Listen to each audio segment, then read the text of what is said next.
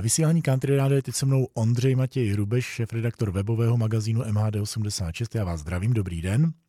Dobrý den. V prosinci jsme si několikrát povídali o anketě o nejhezčí vánoční tramvaj a vánoční trolejbus. Anketa byla uzavřena a vy máte výsledky. Tak povídejte.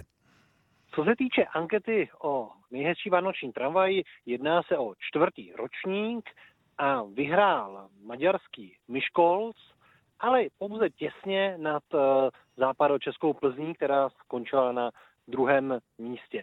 Uh, obě města vlastně obhájily uh, svá, svá místa i z loňského ročníku, to znamená ze třetího ročníku ankety, ale změna je tentokrát na třetí, čtvrté a páté pozici, protože třetí pozici má švýcarský Zurich, následuje švýcarská Bazilej a páté místo připadá Amsterdamu.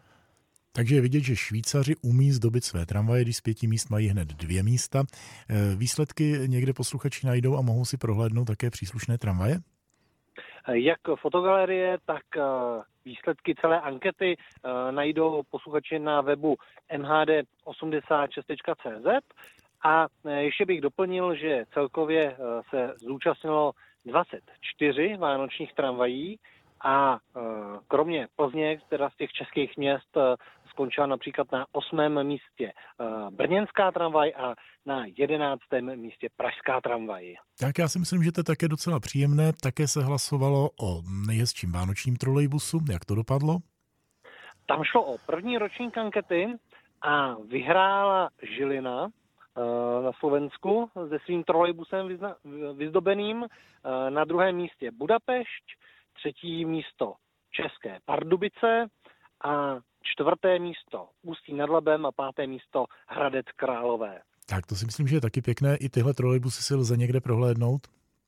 Ano, a to zase jak na webu mhd86.cz, tak na webu Združení přátel veřejné dopravy. Dobře, neuvažujete třeba o tom, že příští rok by se soutěžilo i o nejhezčí autobus, aby to autobusům nebylo líto?